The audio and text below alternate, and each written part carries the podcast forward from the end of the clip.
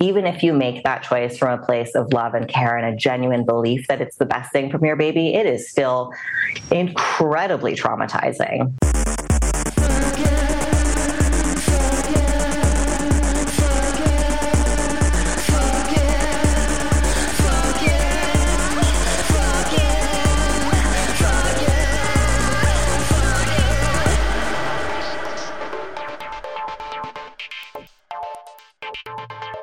Hello, and welcome to Fuck Yeah, the podcast where we say fuck yeah to queer doulas. I am one of your hosts, Sarah, and I am joined by my sparkly co host, Robin. Hello.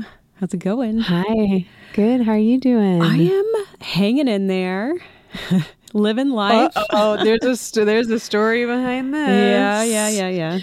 What's giving you a fuck yeah right now? Anything? Yeah. Well, I actually I have a pretty big, huge, giant fuck yeah, which is that after years of thinking about it, wanting it, but not thinking I could have it, pining for it, I finally told my partner that I wanted to live in the house behind our house, which used to be my mother's house.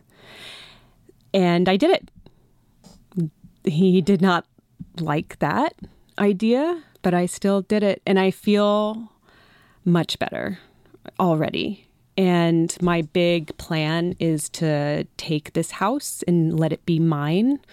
I'm kind of going through a big amount of people pleasing recovery. Mm. I want to decorate the house. I want to have my own space where it can be really quiet at night. And I know that I'm off duty um, you know, and other nights where I'm on duty, but I just, I want like the peace and the quiet and I want to really create an environment for myself. Like also all this stuff of like knowing that I have ADHD now and knowing that oh, there's different techniques for like keeping your clothes off the floor like, you know, instead of doing hangers and folding, which is like this kind of thing that it stops me from cleaning up have hooks and bins and things like that where you can just everything has a place. Like I want to put hooks everywhere in my house now because of just get it all off the floor and I can see it and it's like not getting wrinkled and just all of these things. Like it's simple, simple stuff that I'm really excited about. I a little bit feel like kind of like leaving home for the first time you know, when you're wow. got that excitement where you're like, oh, but I don't have the fear part of it where I'm like, oh, I'm certainly going to fail at life. But um, I don't know. So I'm really, it's a big, huge fundamental change for me. And I was terrified wow. yeah. to do it. And then I did it. And, you know, the worst fear is that it's not going to be well received. And then it's not. Yeah. And then you're like, okay, all right. we'll work this out at some point, you know, but I kind of need this. Yeah. I mean, I was going to ask, like, what does that mean for you to like have your own space? But it sounds like it's kind of about setting different daily routines, mm-hmm. rituals, having control over the energy of the space. Yes. Yes. Wow. Music and I don't know, just I'm I'm really excited about it. So And what do you envision for the boys? That they like go between houses or well and, and i just want everybody to know these houses are literally 10 steps apart from each other it's like I mean, that was one of my partner's worries is that it's going to be weird for them or that I'm like abandoning uh, them or the family. And um, when I talked to them about it, they were like, yeah, we want to live back there too. And I was like, all right, hold on. you know, like, so we've already done a sleepover in the back house since I've been here where, you know, there's certain nights where I put them to bed or certain mornings where I wake up with them. So they know now on my mornings, they run to the back house as soon as they wake up. And then on the nights where I'm putting them to bed, they're actually sleeping in the back house and doing like a sleepover, which was super fun and casual. You know, we've lived here their entire lives. We've been here 10 years. And it's like, I really want to utilize this blessing of a property that we have, this blessing that's like born out of so much pain in a lot of ways, you know, through my mother's death and everything. And there's also a big heart connection for me in that back room where I watched her die. Yeah. You know, and for a long time I was scared to be in that room. Like I would get mm. frightened, like when I was a kid trying to take out the garbage at night or something. I'd be like, ugh. And that went on for a couple years. And then over COVID, my youngest really encouraged us to go into the back and spread out. And I've just loved it ever since. And now that room feels like the safest room in the whole property for me. That's the room I Mm. most want to be in. And I feel like it's a process of my grief with my mom to be able to like like if, when you can masturbate in the, the same room that your mom died in, there's a certain amount of like healing, you know? Like mass reading, where you're not thinking about like she doesn't pop into your head suddenly. Like that takes Yeah. a long time to get to that point, but it's like a certain amount of like healing. So I I know I'm heading in the right direction. It's still very very difficult in how it's affecting my relationship, but it feels so right. And I feel good about sticking up for myself about something that I've really wanted for many years. So, Yeah, yeah. I mean, I think that like the thing that's hard with long term relationships is finding that balance of allowing the ebb and the flow and the changes and the mm-hmm. ways that when you get into a space or you get into a relationship, the things that you want mm-hmm. evolve and Yep. change. And I know that when I started going through my divorce, like we had a situation where there was a garage that maybe someone could live in. Mm-hmm. And I had never given myself permission to kind of think about the separation of the house or like, you know, our living situation until it had just gone on. Like it was at the point where I couldn't kind of breathe or exist in Yeah. that relationship. And then after the fact, I sort of felt like, oh, is that something that I left on the field? Like, was that something that mm. could have given me the space? I mean, I'm not trying to suggest that I regret the choices that I made, but you know, when you really have to like evaluate, oh, okay, let me do a little debrief with myself. Like, I was disappointed that I didn't at least explore maybe sooner right. um, what it would be like to be in a more alternative living arrangement, yeah. to just have some room to breathe and each of us kind of ground in ourselves and sort some things out. And I think that. You know, we think of these things, any move away from the nuclear family Mhm. Can be really scary for some people. And what you might be embarking on right now is actually just like such a blossoming Mhm. and an evolution for you, for your marriage, for the family. Um, and I really hope that for you all, Thank you. and especially for you. Thank you. That's my highest expectations for Yeah. it or hopes for it, but yeah, we'll see. We'll see what it holds, what happens. But yeah, I, I don't like this idea that we're all supposed to be in the same kind of family. It doesn't make any sense, and Yeah. especially to live with the same people sleeping in the same room for decades. I'm like, wow, I- pretty wild, huh? yeah. This is by far the longest relationship. I mean, this relationship's longer than any I've had by 10 years. And it it's new territory all the time. So, Yep. you know, Wow. Well, good luck with keeping the clothes off the floor. Thank you're you. have to report back. yep. You'll see how it's going next time you're over. Your ADHD den. Mhm. Uh, well, we have Ryan back today, which we told everyone that we were going to break up that interview. But before we dive into that, Mhm. I came across something this last week. And because we are now in the final week of Pride Month, I really yeah. wanted to share it with you. Mhm. Have you ever heard of the lesbian seagull study? Lesbian seagull study. I want to say yes only because I've heard of lesbian birds.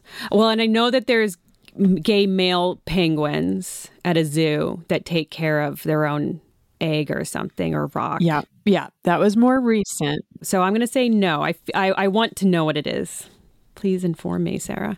So I was listening this week to one of my all time favorite podcasts, You're Wrong About, which used to be hosted by Sarah Marshall and Michael Hobbs. It is now just hosted by Sarah Marshall. Uh, Michael Hobbs has lots of other great podcasts.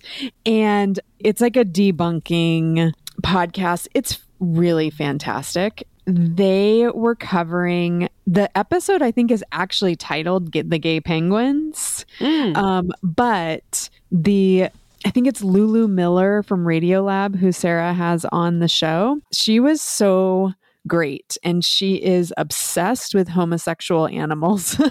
Good for her. Because one of the arguments right that christian um, and folks of faith make about homosexuality is that it is not quote unquote natural right. because you don't see it in the natural world.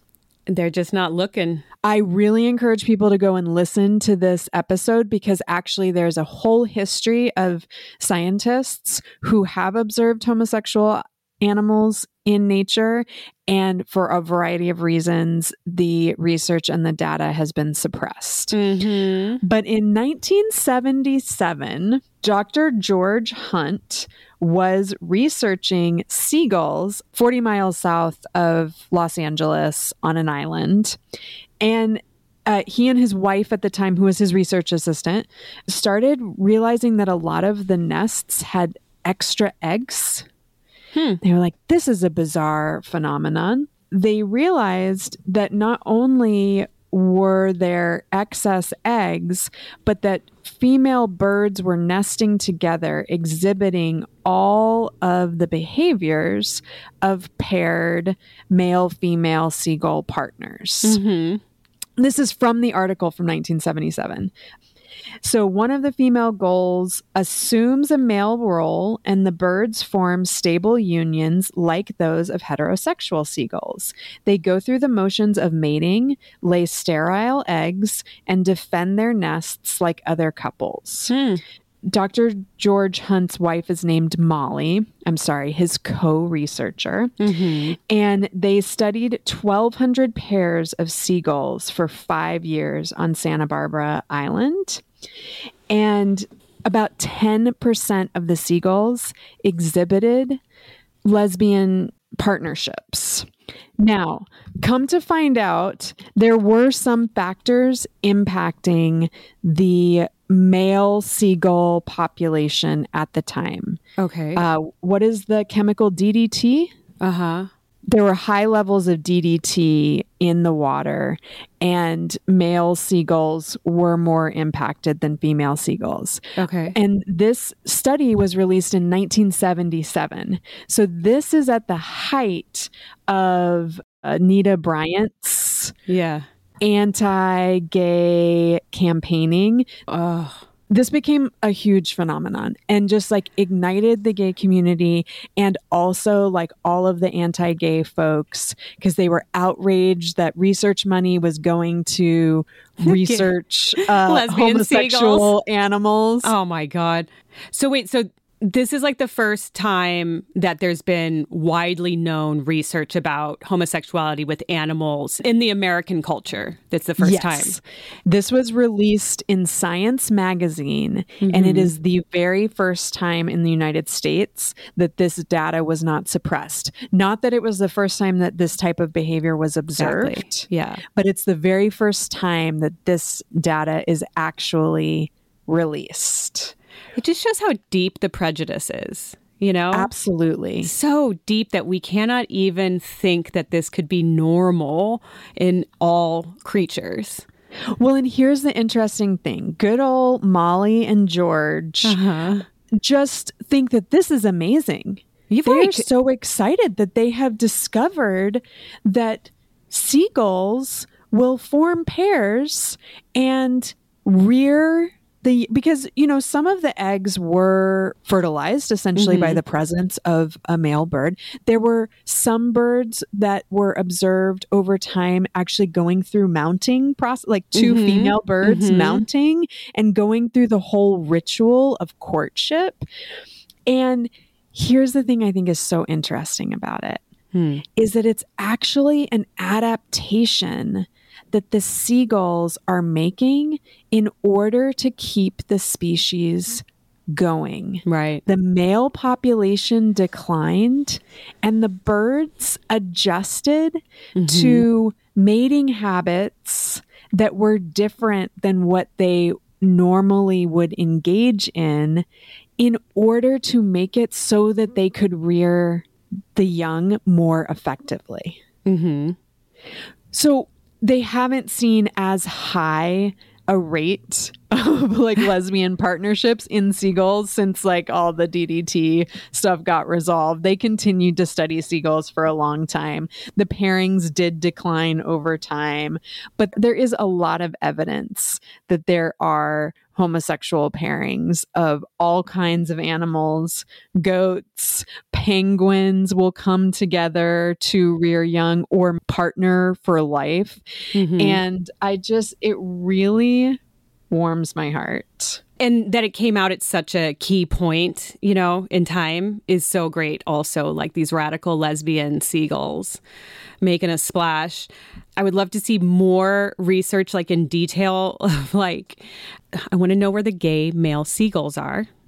There has to be some, right? Well, this was so interesting that they observed no male male seagull pairings. Right. Well, I wonder once they come back, if then they, there's got to be a couple, right? I don't know. I don't or, know. They they did not record any. I want to know the ratio of the lesbian tops and the are there any are there any like femi ones?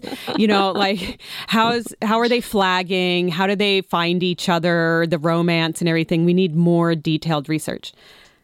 I also want to tell you about something that I read about I, I remember reading this. Yeah, it's like a weird. I was in San Francisco at that bookstore, that famous bookstore. What's that called?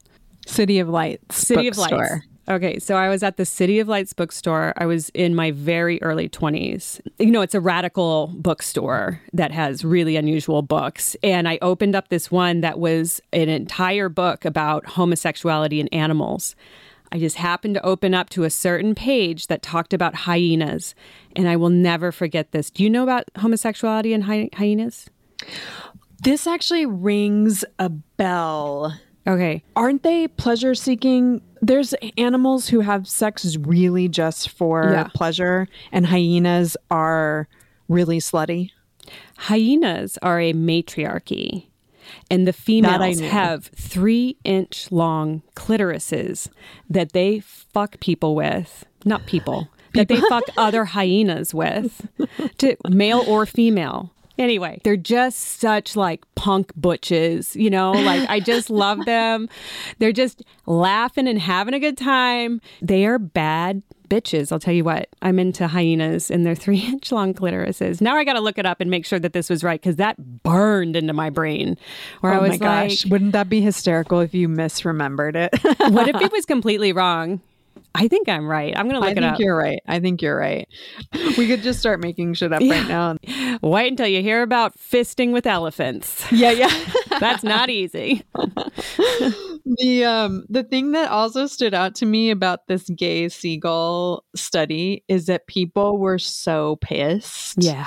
Like a group in New York once it came out published a statement proclaiming that 100% of seagulls in the five boroughs of New York City were heterosexual. Oh my God. Oh, it's so insane. And that wasn't a joke. That sounds like an onion article. I know. Doesn't that seem ridiculous? There's a whole like page taken out in the Orange County newspaper just absolutely talking about the collapse of society mm-hmm. now that money is going to study gay birds. the panic, the panic. And now what's next? Drag queens reading to children? Yep. Yeah, yeah. Sorry. Calm down. I guess for me, I have a little bit of solace in knowing that what is happening is not new. And I that is not to minimize mm-hmm. the bigotry, the harm that is being caused right now by outlawing gender affirming healthcare. Yeah.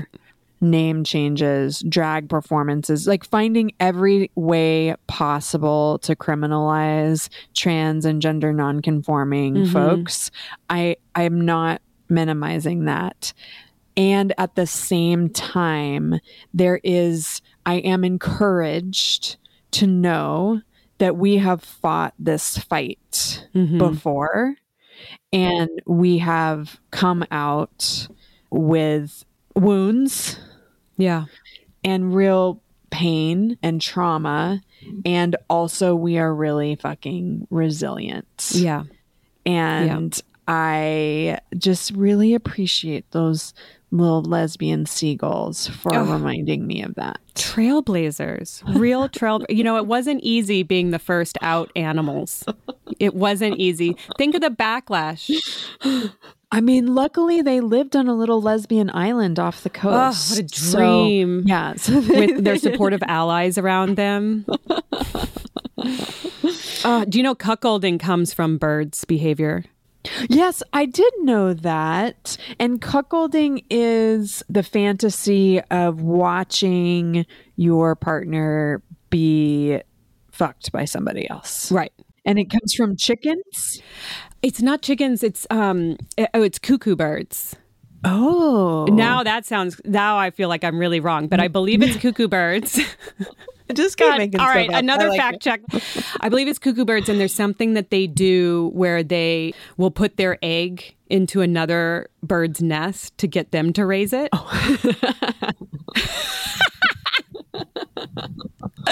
oh, goodness. Wow.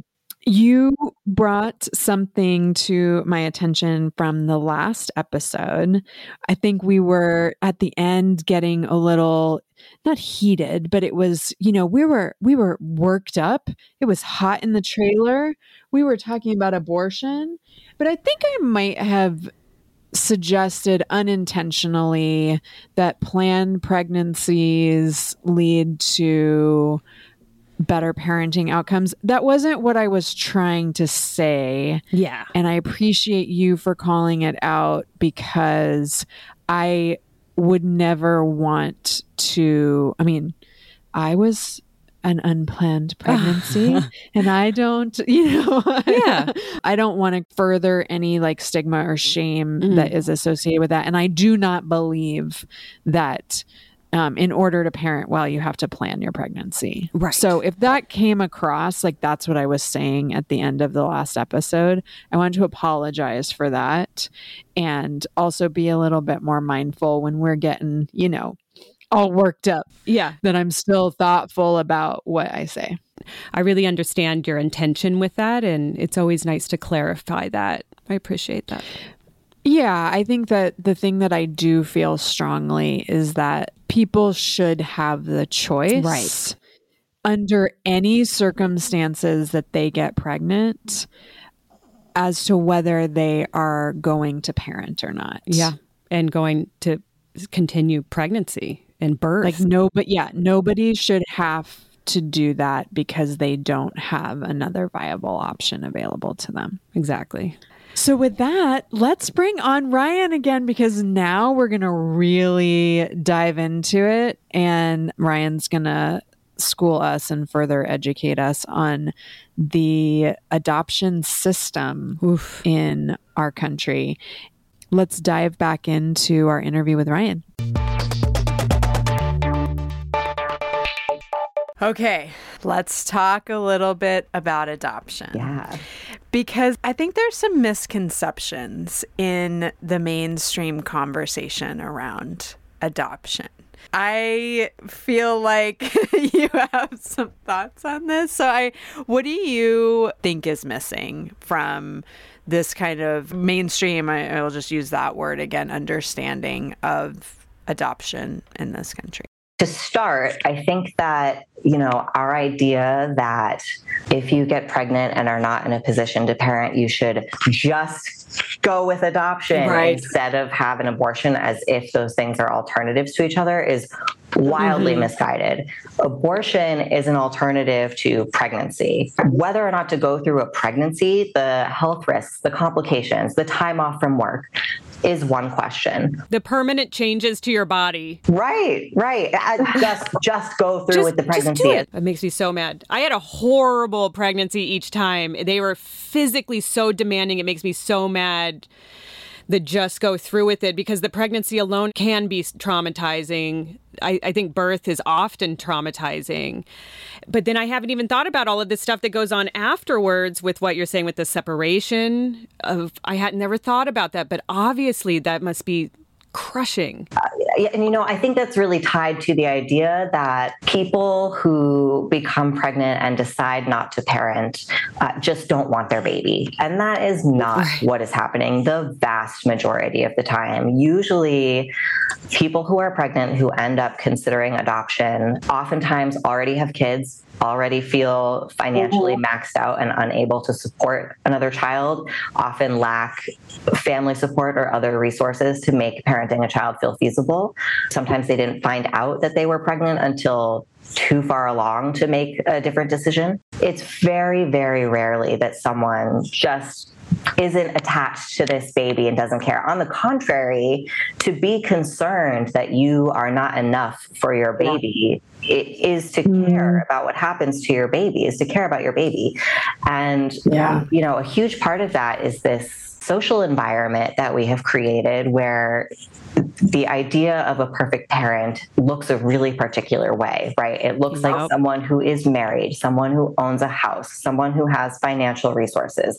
These are mm-hmm. the most fit parents, the most deserving parents. And if you bring a child into other circumstances than that, you are selfish or irresponsible or unfit. And perhaps not only should you consider giving your baby to someone else, but perhaps right. someone will make an effort to take that baby from you. Right. Wow. To be in that position is to have so many cares. Yes. so that question of, you know, to, to parent or to pursue adoption is loaded by so much someone's individual circumstances and also everything that we've taught people about who is and is not a fit parent. I think that people do not understand that. I think that we have a very different view of people who are just, you know, irresponsible and being reckless or loose or, you know, getting pregnant on a whim. And they obviously didn't care what they were doing, so they should just give up their baby uh, and give up, right? I really, oh man, I really like that language of like gave up the baby for adoption. Yeah, it's a great great way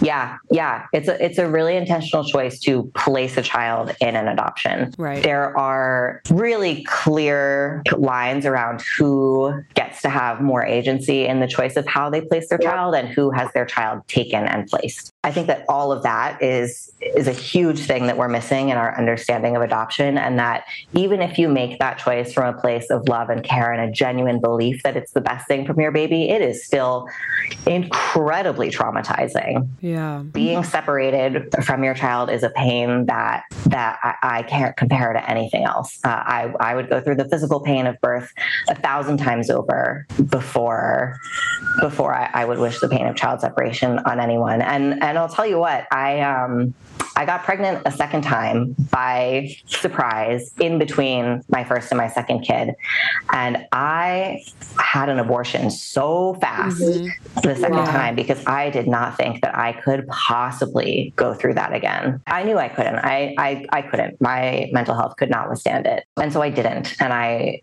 I don't regret that you can't possibly know what you're signing up for making the choice right. to go through with adoption. And th- this really brings me to the other big thing that I think people don't understand, which is that adoption is an industry. Mm, interesting. Yeah, it's, it's regulated really differently state by state. And you have both nonprofit and for profit private Whoa. adoption agencies. And even in nonprofit agencies, you have prospective adoptive parents paying 20, 30, $50,000 to these organizations wow. to go through this process. You know, I think people hear nonprofit and think that means no one is making money off of it. Right. Mm-hmm. People's whole salaries are relying on this continuing to happen. And what's so interesting about that is that if adoption was truly about what's in the best interest of children, it would be right. an industry that's trying to make itself obsolete. And it's not. Yes, the for profit or the quote unquote nonprofit adoption agencies, it's primarily white kids. Am I wrong?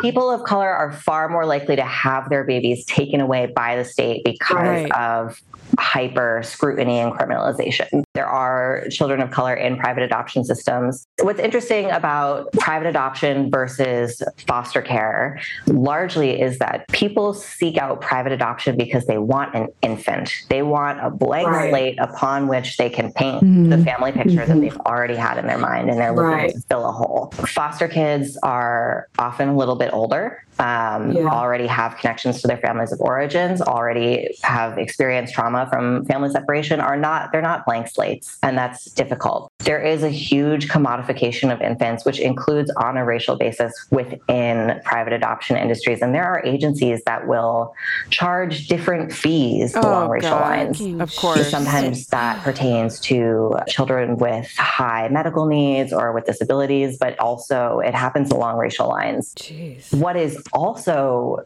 just so fucked is that the the laws about when parental rights can become irrevocably terminated in a voluntary private adoption are different in every state. There are states where you can sign away your parental rights irrevocably within 24 hours of your baby's birth.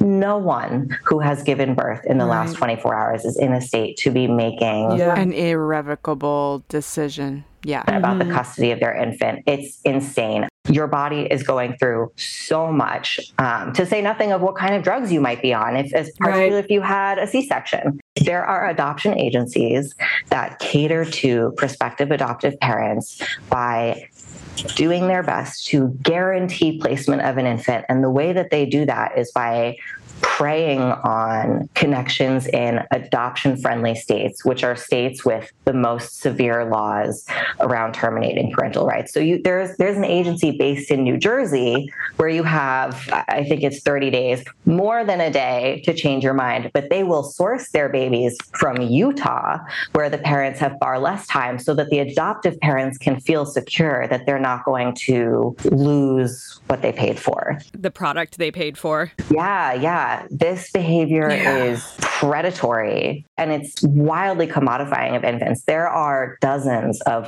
waiting prospective parents for each adoptable infant. There's a shortage of adoptable infants in this country and a surplus of people who want a baby specifically who are unwilling to adopt from foster care, which tells you all you need to know about how altruistic adoption is. And it's created this competitive environment where agencies, in order to satisfy their paying customers will create all kinds of coercive circumstances for expectant parents, like housing them with the prospective adoptive parents during their pregnancy, building a relationship between the prospective adoptive parents and the expectant person that creates a sense of indebtedness mm. on the part of the expectant person, guilting them, and also withholding information about any available resources that would support them in parenting if they wanted to. I worked with an adoption agency with my first baby that's considered one of the most ethical and birth parent friendly. They did not tell me about WIC. They didn't tell me about SNAP.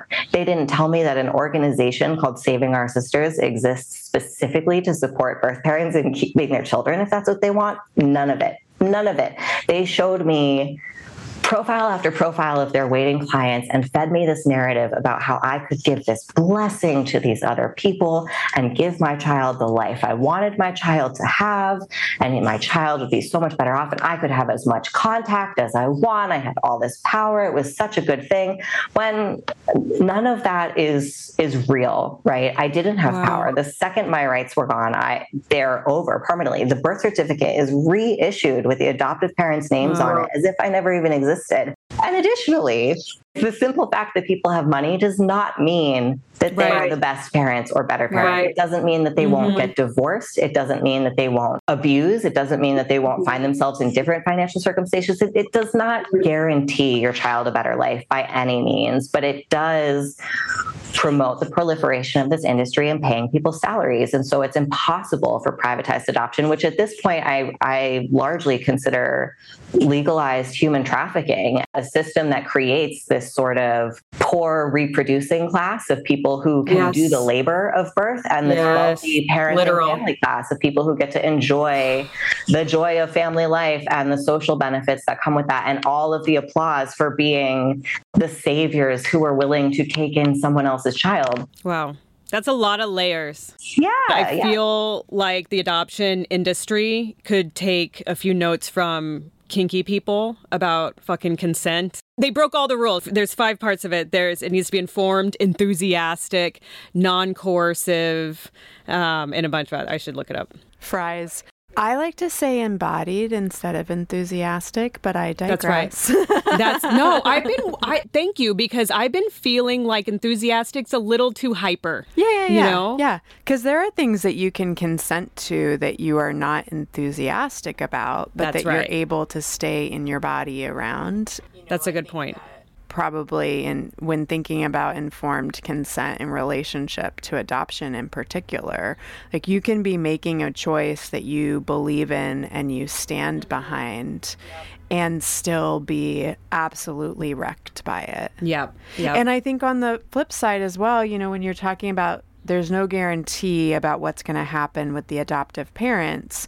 I think of my own experience becoming a parent and the fucking rose colored glasses that I had yep. on about parenting, you know, mm-hmm. and I, I, mm-hmm. like adoption was something that was in my mind that potentially was going to be something that I would explore because as a queer person going through the fertility journey, you just, there's no way to know that that's going to happen. But I felt incredibly committed to wanting to parent. I also happened to feel like the pregnancy experience was something I, w- I wanted to try to experience.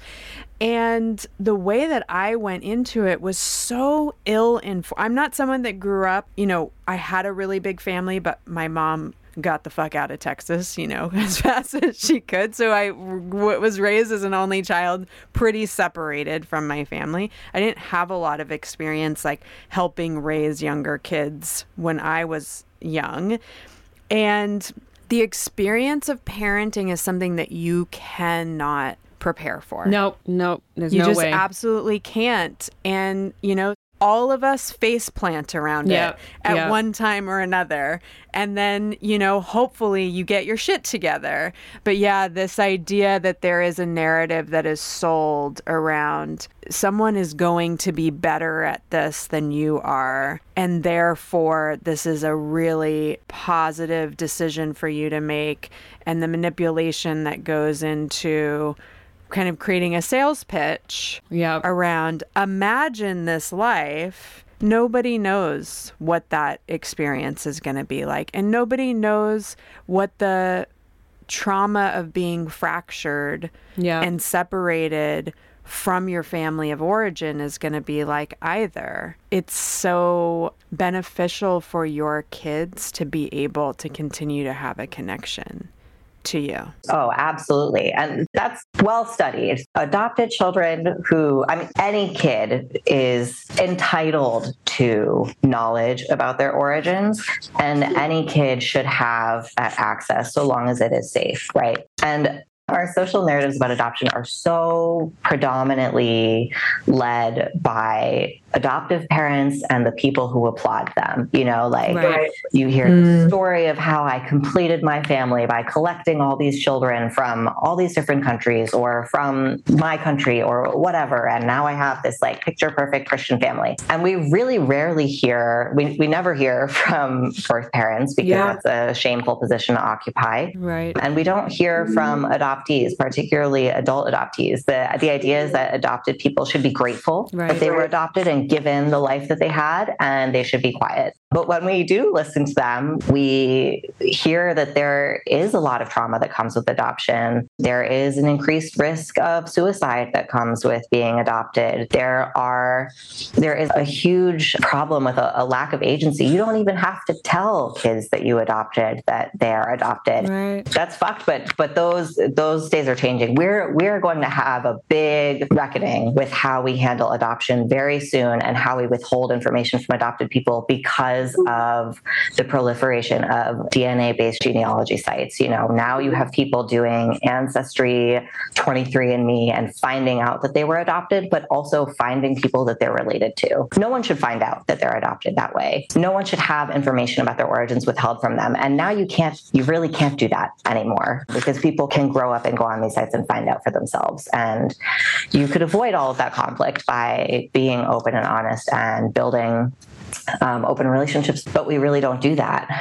It's making me think about how there's this horrible history of forced adoption of Native Americans, splitting up families, and then the connection to trafficking and basically a form of selling people. Yeah, yeah. Kind of got this sinister layer to it that is not in the mainstream at all around adopting. Absolutely. And I'm so glad that you brought that up because that's the thing that I was really excited to talk about. So, yesterday, the Supreme Court decided to uphold ICWA, which is the Indian Child Welfare Act.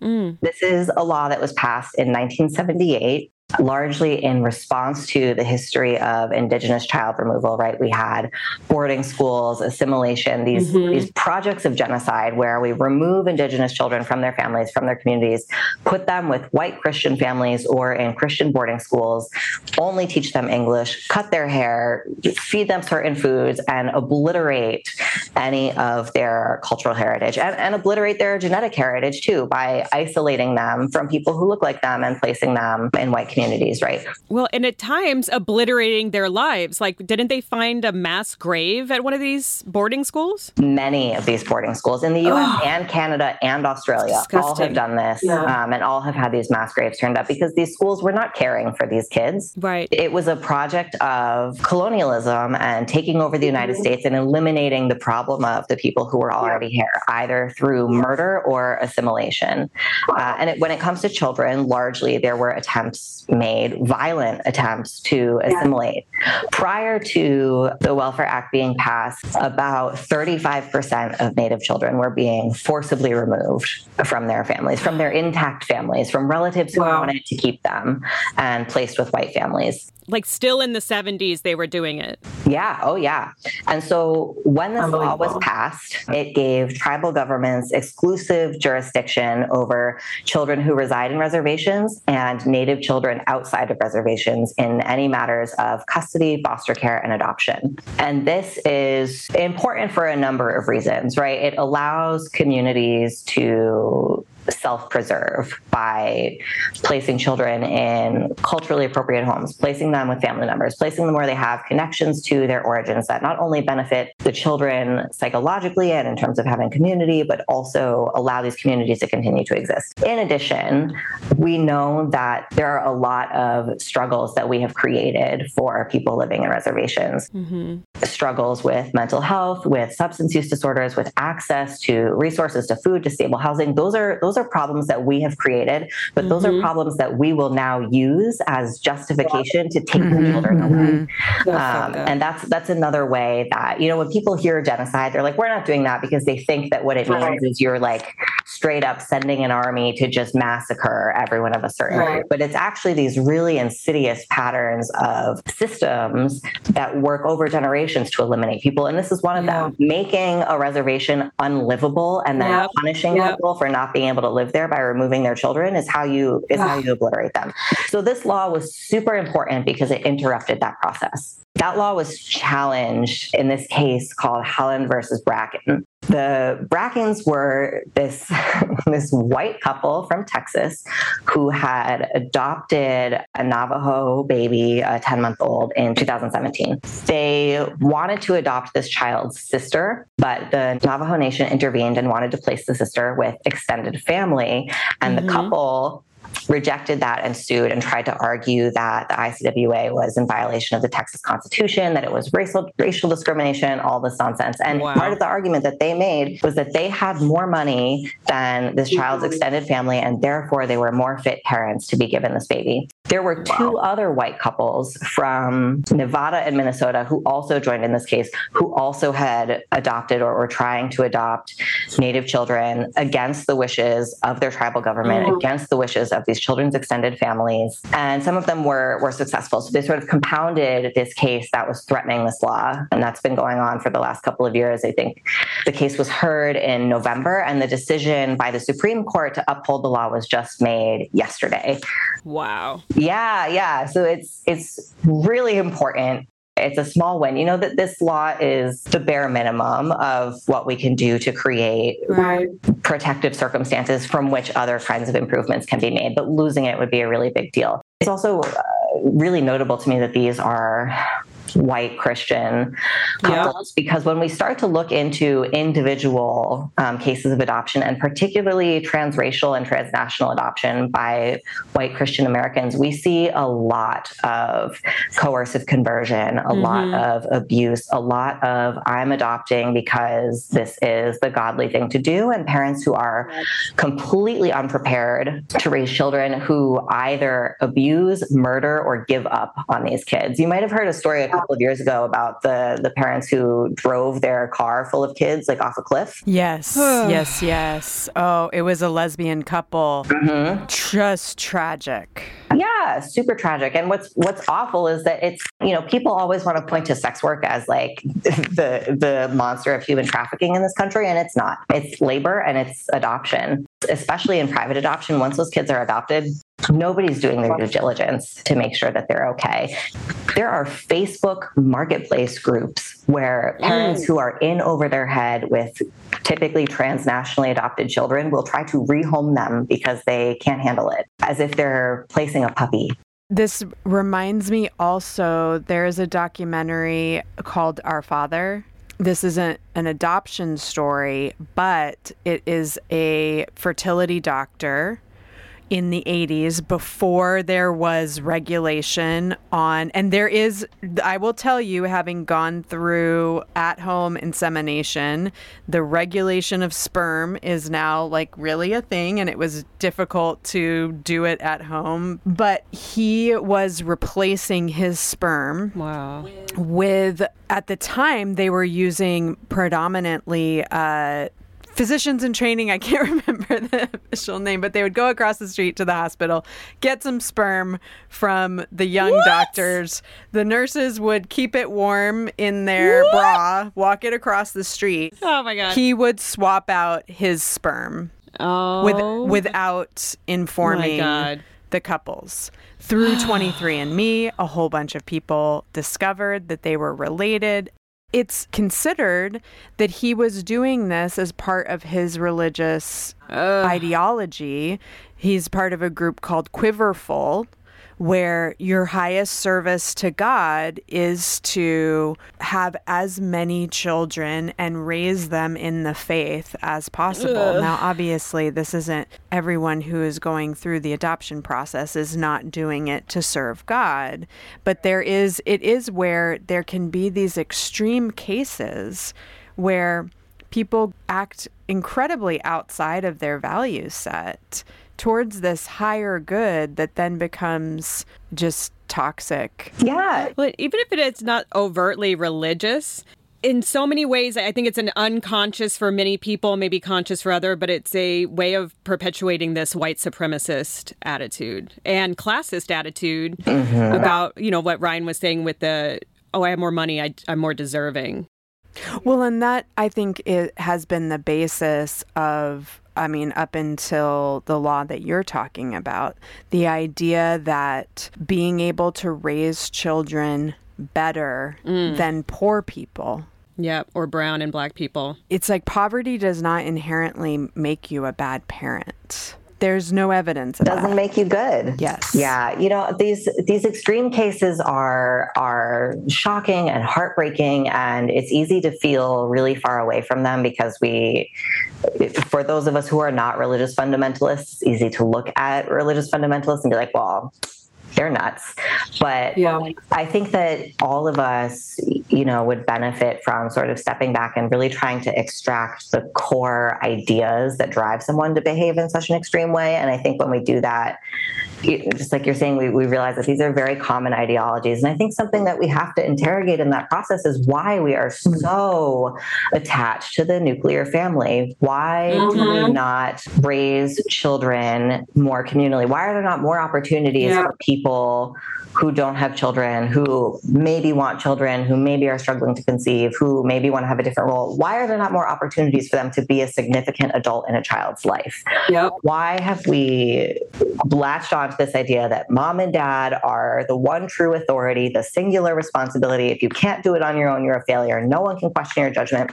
You know, we know the answers to these questions. Fractioning people, creating these little micro families that are expected to be self sufficient, mm-hmm. keeps people riding, you know, the capitalism wheel keeps them going to work, keeps them struggling, and prevents them from organizing. And interdependent, well connected communities, intergenerational families, wide systems of support not only create counterbalances for parenting decisions and additional input and additional eyes on your kid and additional resources, um, but also free up parents with a little bit of time to yeah. think about other things to continue to be their own people, which makes them better parents, and also to be participants in society and care about causes and care about what's happening in their governments and in their communities. There's a, a motivation to prevent us from moving in that direction, and we do that through stigmatizing. Yeah. Uh, but I think that we would all do really well to come in much closer and kind of be up in each other's business, particularly when it comes to child rearing in a way that we've become really uncomfortable with, um, and which is also unnatural. You know, people all over the world and all across time have been doing parenting for the most part a very different way than what we're fucking doing now. It's unsustainable and it's isolating. Yeah, and you're right. It's it's entirely in service of capitalism. Yeah, I'm really happy to see this trend of like the mommune and straight single women yep. starting to realize that they would benefit from the camaraderie yep. of other women and that you know you don't you don't have to do these things alone there's a like a, a, polyamorous like family influencer group that I follow who are launching an app for people to find like-minded other parent or other adult connections to sort of build these little communities very specifically um, with the attention, intention of alleviating pressure from from parents. I mean, even you know we all know that even a, a two-person team is not enough. The adults need to outnumber the kids by more than two to one. Yeah. if we did that, so many more people who were perhaps unsure of their ability to raise a baby by themselves wouldn't be mm-hmm. thinking about doing mm-hmm. it by mm-hmm. themselves and wouldn't feel so much pressure That's right. to hand over their baby to somebody else who then has all of the power to cut them off forever. Yeah. Without without a thought for what that means for that kid, right? With so much talk about adoption is, is amongst the adults. And the babies in question are are never children that exist or or adults with that lived experience who get to have input. It's right. all of us thinking about like what's the best next move. And you know, even I was in that position as a, a young pregnant person. I didn't, God, I didn't think about you know how it might impact my kids to be separated from me. Now I think about it mm-hmm. every single time I see them. You know, yep. my younger kid yep. is four. It's an age where sometimes the end of a play date is hard, and you don't want mm-hmm. your friend to mm-hmm. go home. And every time I go home, I have this like massive eternal like, okay, we would get upset when any friend is going home. I'm not traumatizing my child by leaving, or maybe I am, but I'm going to come back and I'm doing my best. And I, yeah, I don't know. Um, I'm I'm here, but nobody nobody prepares you for that. Mm-hmm. Yeah, yeah. Wow. I want to throw one other thing into the mix. I mean, we've got we've covered a lot, but we touched on surrogacy. Mm-hmm. And there is regulation of surrogacy. There is regulation of reproductive rights. And every country kind of tackles it differently. It seems that we now live in a country that more heavily is restricting reproductive rights mm-hmm. than surrogacy rights. And I, I'm just curious what your thoughts are. I think that a way that the state controls reproduction really just says a lot about that culture. And what do you think that this moment that we're living through is saying about this culture that we are we are in? it's interesting. If there's a couple of different thoughts that come up for me, right? Because surrogacy and adoption are both regulated on a state by state basis. There, there are still states where surrogacy is completely legal. Only three of them, but they're there. Because these things are so disjointed and the laws are so different state to state. One of the things it tells me is that the empire is too big. Mm-hmm. Absolutely. The self-governing communities need to be smaller and more in touch with each other and less chronically online. The other thing that I take away from from our like hyper focus on regulating and criminalizing abortion and regulating surrogacy and our prioritization as queer people of the ability of wealthy married queer couples to adopt and to hire surrogates is that it's a, it's about commodification and it's about mm. climbing a social ladder through capital and status one of the ways that my views expanded when I was training as a doula is about this notion of reproductive justice. We talk a lot about reproductive justice when we're talking about abortion specifically. And for a long time, sort of my whole thought about reproductive justice was about access to abortion. Now I am thinking so much more about how reproductive justice means access to hospitable circumstances to have a baby if you wish, and how reproductive justice means creating an environment in which people actually have the freedom of choice. And you don't have the freedom to choose to have a baby if all of the things that you need to do so are withheld from you. Absolutely. I think that reproductive justice is really inextricably linked from access to mental health care. Uh, it's inextricably linked from the way that we deal with substance use disorders and harm reduction, um, access to housing and food, and all of those things. And clearly, we don't care about that stuff. Um, and the other the other thing that I that I really take away as I watch how different messages are sort of guided to different people is that we are not shy about placing race-based value on yeah. life, right? Like who is encouraged to have an abortion and who is encouraged to place their baby for adoption. I think we have to let folks marinate on that. This was really enlightening and, I mean, amazing to learn more about your journey, but also just to be able to share this time with your brain has been so wonderful. And I've learned so much. I had no idea about most of these subjects, so I really appreciate you spending the time to let us know about all this. It's really important huge ethical things going on. I'm I'm so grateful to have an opportunity to to climb up on my podium um, and talk about this stuff. I could do it all day. I know. I, I feel like we could keep talking for hours about all of this. So thank you. Uh, you've been so generous with your time and your knowledge, and this has been wonderful. Oh, my pleasure. Well, that was not only enlightening, but also just so much information. What did you what did you think about that talk with Ryan? That second half of our interview. You know, one of the biggest things for me really was realizing how little I've considered the experience of the birthing parent. Yeah. Ryan made a great point about how our society really applauds the people adopting. Yep. And is just like lucky you to the people who get adopted and we throw away the birthing parent. And I just have so much empathy and sympathy now for people going through that. What Ryan described, that year that they had of of seeing the child and everything and back and forth, but even just even if you didn't go through that, just getting left in that hospital, you're your your belly is empty. Oh god. I mean there's yeah, that great no, I... there's that great deflation that happens yep. and you're just bleeding and bleeding and bleeding for for weeks and you have this body that's prepared for a baby to not have it must really feel like you had a stillborn child or something. Yeah. It's got to be devastating. Having a part of you ripped away. And really, the hero in this situation, in a lot of ways, I mean, everybody can be hero- heroic in this situation, but the birthing parent is going through so much and our society does not acknowledge that i think that's a it's a huge revelation for me that i appreciate about this conversation it's changed my perspective completely yeah i think that ryan so eloquently and also with empathy Yeah. speaks about these flaws in the system. Uh, you know, I've known a couple people who are adopted and the sort of invisible trauma that exists for them is like is something that I is a through line that I have observed in um, people that I've been close to who've gone through adoption, and I, I think that Ryan also really spoke to the importance of adoptees having a real voice in mm-hmm. how these laws are constructed, mm-hmm. how the experiences of birthing parents and adoptees are handled. Mm-hmm.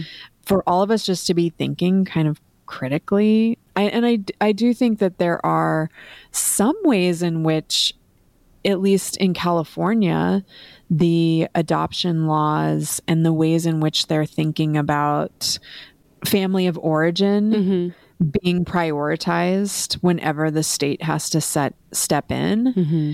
I think it's a really violent institution. And I also want to acknowledge like, we know so many people who have adopted children and they Yes. have wonderful families. That is a huge deal to adopt kids, bring them into your life. And, and raising kids on any level is hardcore stuff and commendable thing to be doing. And I do think it is like a process, at least with the folks that we know who have adopted, where there is a lot of trauma informed education that was mm. made available to them. Mm-hmm. And i don't know that that's true across the country. Right. and i appreciate that that i mean that is something i have observed in everyone that we know who has adopted kids is that they are really parenting from a very trauma informed Right. space. And it is hard And that is a mm-hmm. situation where they're fostering. So these are kids that are coming from homes that are really not okay for kids to be in, you know, and we need people to be able to take them out of those homes and put them in places where they can be safe, you know. But it is interesting that I think that Ryan brought up that it is also an industry Yes. And that there's marketing around it.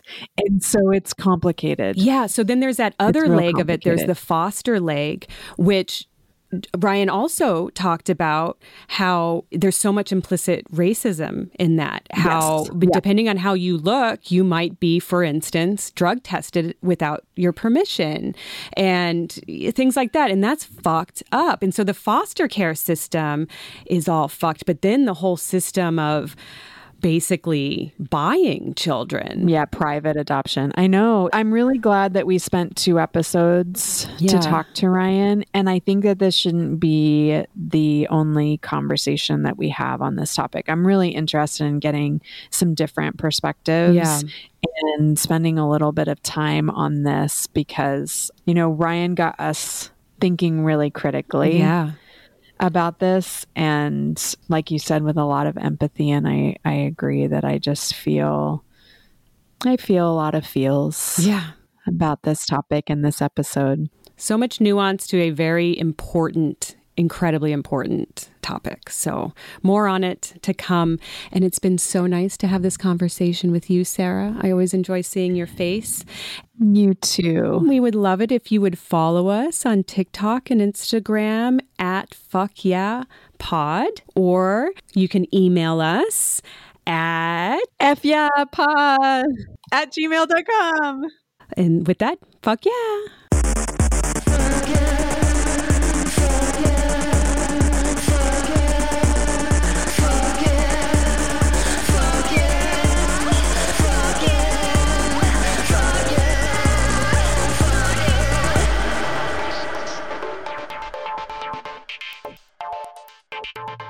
Yeah podcast is hosted and produced by Sarah Tom Chesson, hashtag my mom, and Robin Jennings. Theme music is by She, Her, Sir. If you're enjoying the podcast, it would mean a lot if you would rate, review, subscribe, or share with a friend. You can get in touch by emailing us at fyeahpod at gmail.com or find us online at fuckyeahpod.com. Thanks for tuning in.